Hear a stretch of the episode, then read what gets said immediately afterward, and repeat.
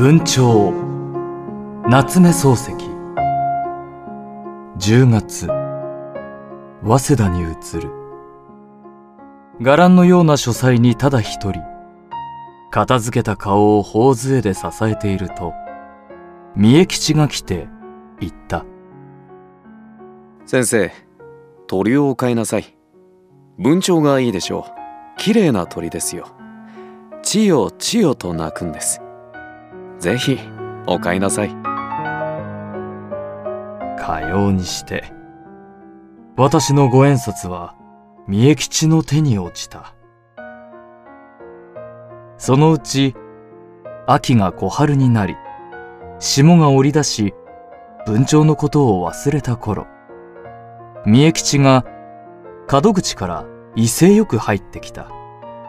先生ご覧なさい。綺麗な鳥でしょう餌と水は毎朝忘れないように。あと時々行水をさせるのと糞をしてカゴを汚しますからカゴの掃除もしておやりなさい。と大変文鳥に親切を極めている。私は内心ではよほどおぼつかなかったが三重吉の言うことをはいはいと引き受けた。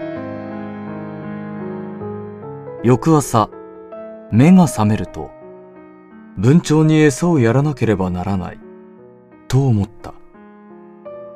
けれども起きるのが大義であった。今にやろう今にやろうと考えているうち8時過ぎになった。文鳥を見に行くと目をパチつかせている。目は真っ黒でまぶたの周りに細い時色の絹糸を縫い付けたような筋が入っている。文鳥は私の顔を見た。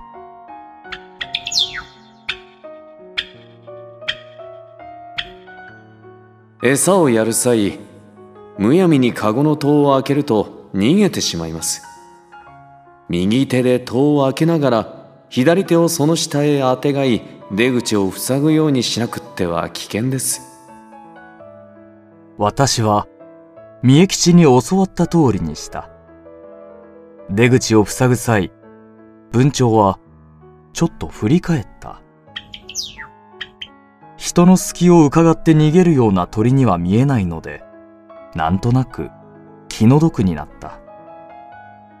三重吉は悪いことを教えた。その後私はそっと書斎へ戻り寂しくペンを走らせた。縁側では文鳥が父と鳴く。時々千代千代とも鳴く。外では木枯らしが吹いていた。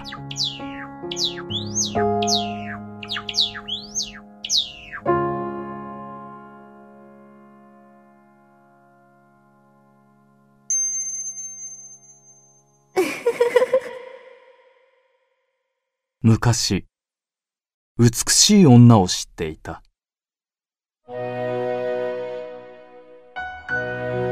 私はこの女が机にもたれて何か考えているところを後ろからそっと行き紫の帯揚げの房になった先を長く垂らして首筋の細いあたりを上から撫で回したら女は物憂げに後ろを向いた。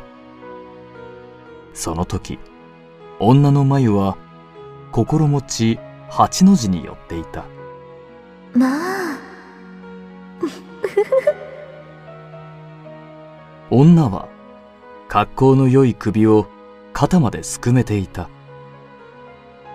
文鳥が私を見た時私はこの女のことを思い出した私、結婚することになりました。この女は、嫁に言った。私がいたずらをしたのは、縁談の決まった2、3日後である。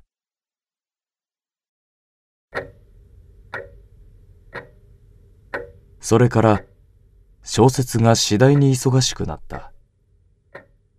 私は文鳥にすまないと思いながらも世話を怠けた。ある日うちの者が餌と水を変えてくれた。それ以来なんだか私の責任が軽くなった心持ちになりうちの者が忘れた時は私が。私がしない時はうちの者が世話をするようになった。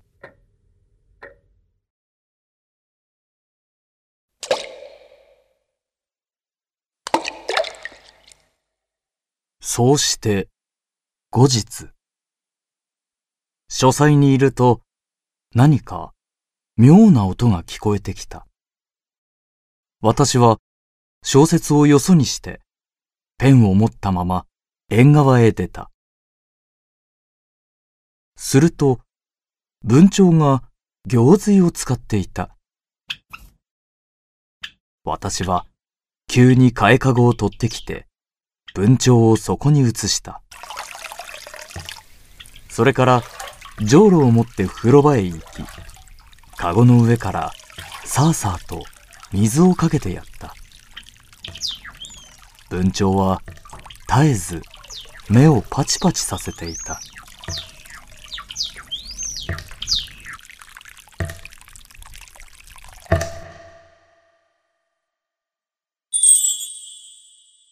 あら、何かしら。ああ、不思議だこと？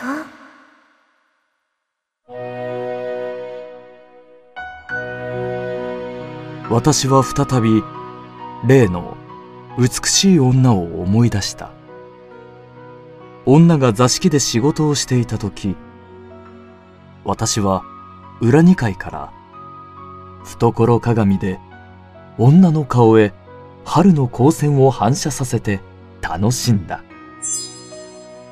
女は薄赤くなった頬を上げ細い手を額の前にかざしながら不思議そうに瞬きをした。今の文鳥はおそらく女と同じ心持ちだろう。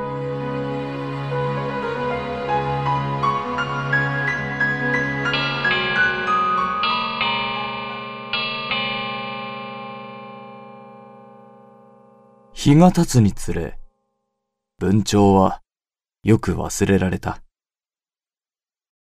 ある時は餌が空っぽに、ある時はカゴの底が糞でいっぱいになっていた。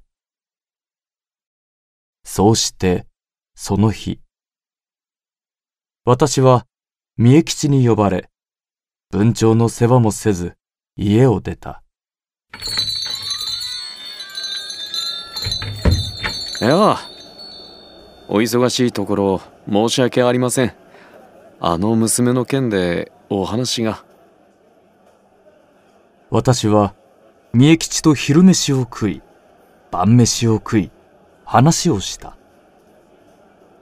その上明日の会合まで約束して家に帰った。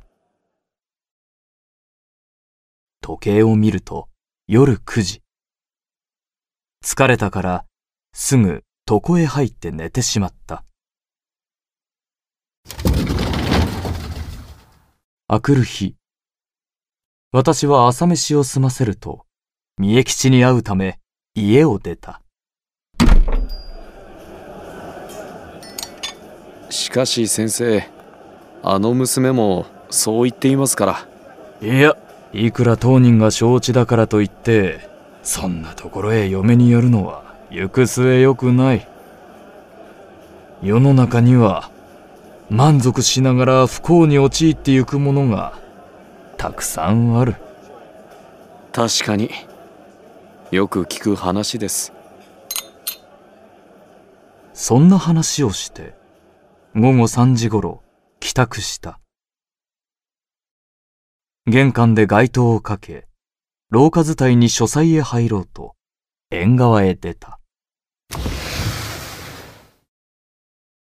その時、鳥かごの中を覗くと、文鳥はカゴの底にそっくり返っていた。二本の足を固く揃えて、胴と直線に伸ばしていた。餌は空っぽで、水入れは底が光るほど枯れている。私は文鳥を握ってみた。柔らかい羽は冷え切っている。私はしばらく死んだ鳥を見つめた。そうして、激しく手を鳴らした。はい、旦那様。どうかしましたか？どうもこうもない。見なさい。かわいそうに。餌も水も与えず、掃除もしてやらないから、死んでしまった。え？あ、あの。私は、下女の顔を睨みつけた。下女はうつむいて、畳を眺めたまま黙っている。私は机の方へ向き直り、三重吉へはがきを書いた。家の者が世話をしないものだから、文鳥はとうとう死んでしまった。頼みもせぬものをかごへ入れて、しかも餌をやる義務さえ尽くさないのは残酷の至りだ。